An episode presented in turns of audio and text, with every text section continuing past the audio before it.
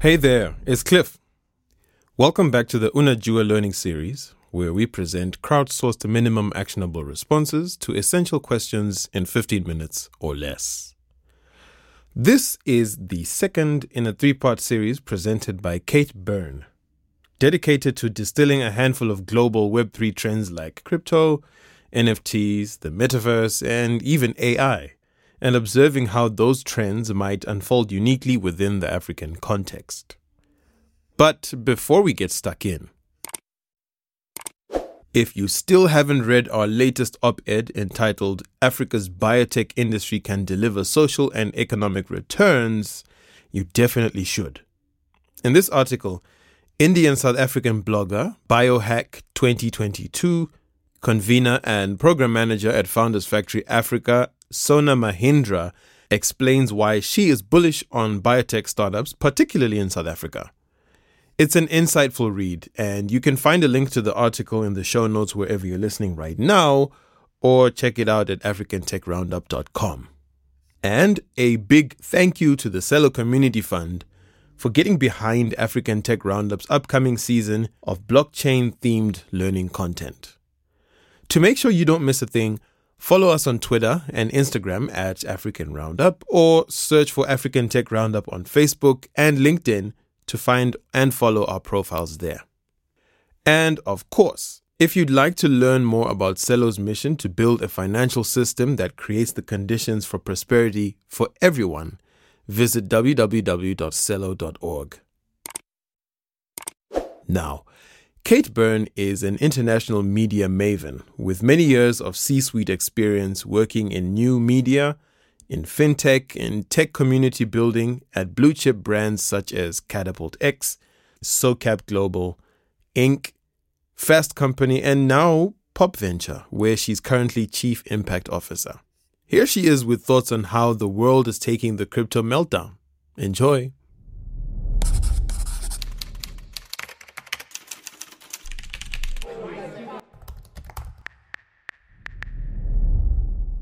How's the world taking the meltdown in the crypto market? And is it, coupled with the current global economic slowdown, does it pose an opportunity for the world to reimagine money via crypto? I would say absolutely yes. Because let's think about this. The primary purpose of cryptocurrency is to overcome the prevalent issues that traditional currencies give us by giving the control back over to the currency holder as opposed to some monetary authority as a bank. Cryptocurrency decentralizes money by not requiring the arbitrators like banks that oversee the transactions. So in this type of system, by focusing on cryptocurrency, the possibility of a financial crisis like a recession arising due to one failure point becomes hypothetically removed. Additionally, cryptocurrency has become one of the most profitable, and yes, that's true, volatile of the modern age in recent years. But the exciting thing is it's given an average person the chance to make millions with an adequately timed investment potential. So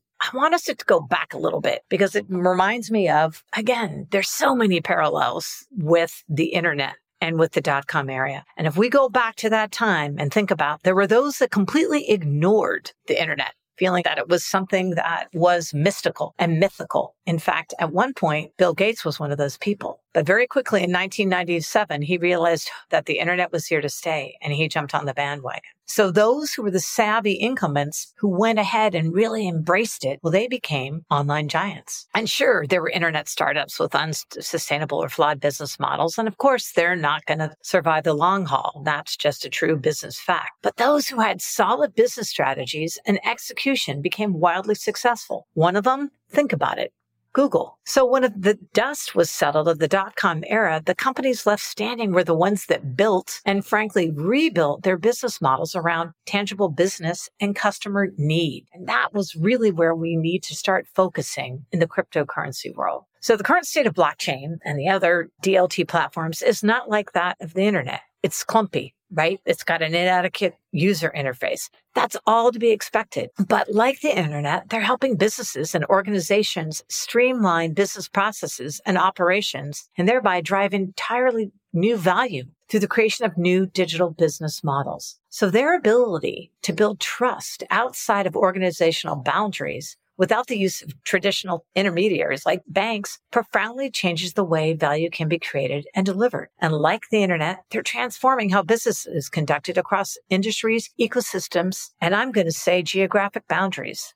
The key phenomenon here is the transformation of concepts like ownership because data in a blockchain can't be tampered, destroyed, or forged giving individuals have the opportunity to own a specific set of data. This ownership is what has given the rise to the NFT. And as cryptocurrency continues to be legalized outside and around the world, we can expect to see more global investments and job creation within the field, even though, yes, despite there has been a recent stumble. So let's take a look at the numbers. 1.7 billion people worldwide don't have a bank account. They're dramatically financially disadvantaged and often must resort to dangerous lending practices. You know, interestingly, a large number of this population does possess a cell phone. And because cryptocurrencies can be transacted through mobile applications, cryptocurrency can easily become a viable option for them. And this decentralization is an added advantage of cryptocurrency because it means that for citizens living in countries with currency instability, cryptocurrency allows them to trade freely across borders with citizens of more well-off countries, creating a new level of economic equality. Now, transaction costs for most cryptocurrency users are also minimal to none. Because cryptocurrencies on blockchain are decentralized and don't require investment into physical property, there are no extra costs that users are expected to account for. That means, unlike something like a branch of a bank, there's no need to pay utility bills, rental property, or employee wages. And little to no transaction cost also encourages trust in the system of cryptocurrency and in turn sees more use in financial tools, transactions, and a much closer global economy. Now, blockchain technology and cryptocurrency transactions are automated, digitized, and tracked on a ledger that can never be manipulated by people, companies, or governments. Not only does this bring power and freedom to the people, but it also diminishes the risk of fraud and corruption. You can't exactly fool a system that cannot be changed. This utilitarian structure of cryptocurrency allows investment and transaction with a global economy, which can boost their own economy and quality of life for underprivileged individuals. So what are other countries doing? Well, at this point in time, it had been noted that about 36.5 million American crypto users and there are 300 million global crypto users. And that was as the end of 2021. Now, the global blockchain market value is expected to reach 67.4 billion by 2026. And the top three reasons people are investing in crypto is to create a longer term investment strategy. There's a huge distrust of the current financial system, and I would argue rightfully so, and short term trading. There's always going to be that piece, the short term trading. Now, how has this growth been taking place? Well, think about it. Between 2018 and 2020, the number of cryptocurrency users grew by 190% globally. And the industry's growth rate has continued to expand in the past year alone. So who are the countries really kind of driving this? Well, the number one country for cryptocurrency ownership in terms of population is the Ukraine. In terms of percentage, it's Russia. And then that's followed by Venezuela, Kenya, and then the United States. Now, the number one country with the most crypto owners total is India, which has got over 100,740,320 crypto users. And again, that's at the end of 2021. Now, the number two country with the most crypto owners is the United States, but pales in comparison with 27 million. Other countries in crypto ownership include Nigeria, Vietnam, and the UK. Runner up countries, that's not to say they aren't involved, include Canada, United Kingdom, Austria, and then Spain. Now, Vietnam really has scored the highest across all fronts. One of the reasons cryptocurrencies are proving popular in Vietnam and other developing countries is that they're used as an investment tool in lieu of other good options. Trying to preserve the value of one's savings when local currencies are faltering is another incentive to invest in crypto. And individuals in developing countries are also using crypto in peer to peer payments. So African countries like Nigeria and Kenya rank high. African countries have been on the forefront of adopting innovative peer-to-peer payment methods. For example, mobile payments in the process of leapfrogging options like bank transfers for those digital payment options tied to them. Deloitte's 2021 Global Blockchain Survey said that 80% of industries will see new revenue streams from blockchain, digital assets, and or cryptocurrency solutions. And global spending is soaring which are the industries making the lead? Banking in blockchain adoption, followed by telecommunications, media and entertainment, manufacturing, healthcare, life sciences, retail and consumer goods, and government. Retail and consumer goods are projected to see the fastest growth in blockchain spending between now and 2024. Now, I share this in hopes that it'll give you ideas of areas that you can either start your business or you can create a supporting business in the blockchain space.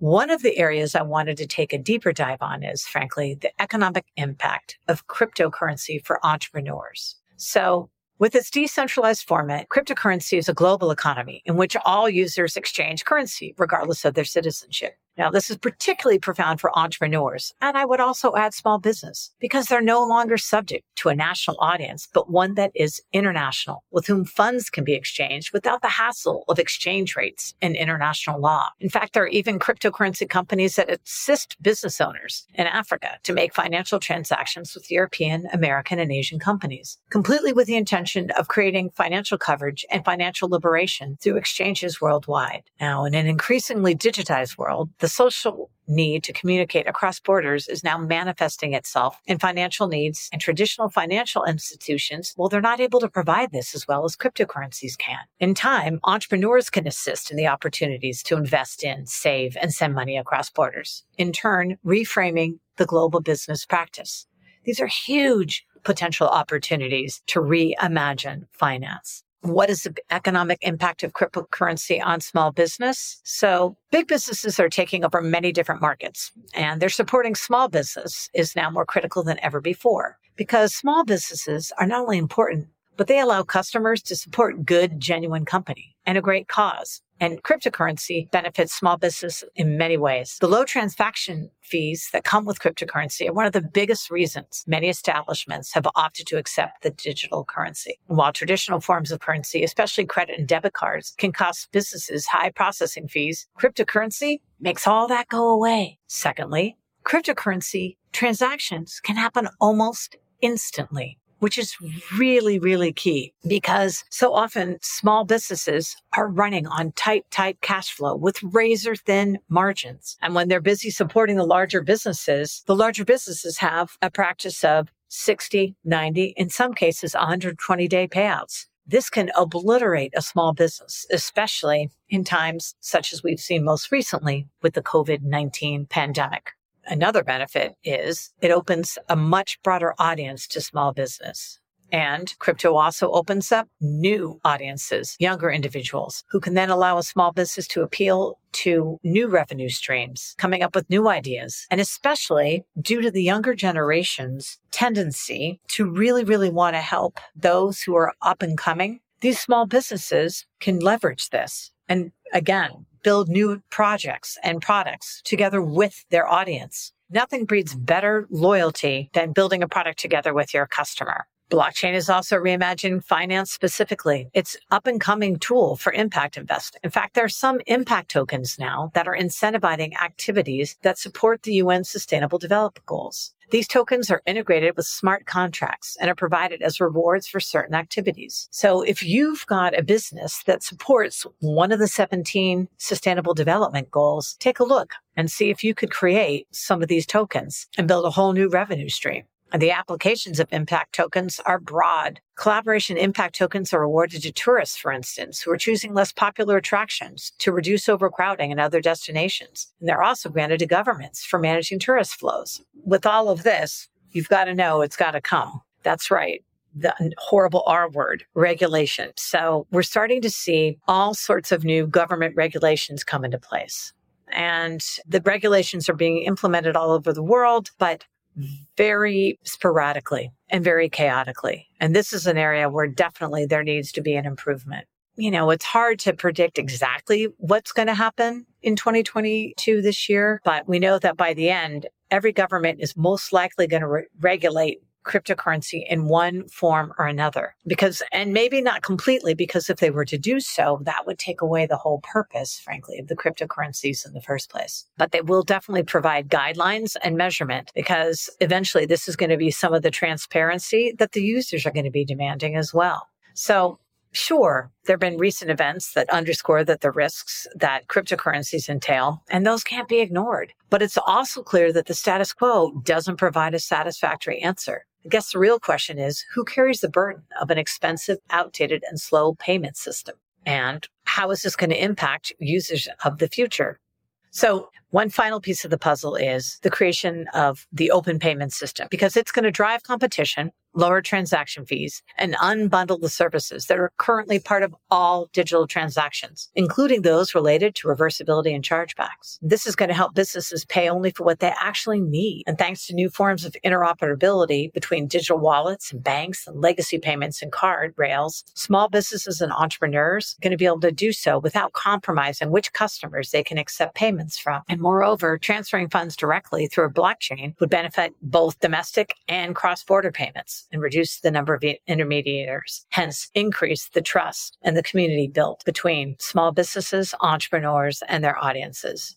There are use cases that are gaining traction. And some of those are the notion of self-sovereign data and digital personal identity, which leverage blockchain and other DLT platforms for secure storage and management. And users can establish ownership over their personal data, create and control their own tamper-proof digital identities. Trusted data sharing among third parties. This means private and permissioned DLT platforms enable organizations to securely interact with and exchange data, ensuring that verified trusted third parties have only the specific levels of data access it needed. And that is determined by the user. Grant funding, which is helping nonprofits get faster funding more quickly so that they can stay afloat and frankly, serve the causes to which they exist for. Intercompany accounting across different departments and supply chain transparency. So as you can see, by all means, there's a huge opportunity and it's only getting started. And I believe that the fact that there was such an embracement of this space, one that far surpassed the ESGs, one that far surpassed even the internet in many ways, it's here to last. And we know one thing for sure that so many of the systems that are in existence financial included, need to be reimagined. And I personally believe cryptocurrency and blockchain, that's what's going to make us and take us to this next level. And it's going to become the people's financial realm. On the next installment in this Unajua series, Kate reflects on how the much hyped Web3 trends like play to earn are shaping up. So make sure you don't miss it. But before we go, Remember to click on the Unajua link in the show notes wherever you're listening, or on the microphone icon in the right hand side of your screen if you're listening from the AfricanTechRoundup.com website, to leave us a 60 second voice note reacting to this episode. Or you can just tweet us using the hashtag Unajua series, or leave a DM at African Roundup. Alrighty then, till next time, take it easy, Africa.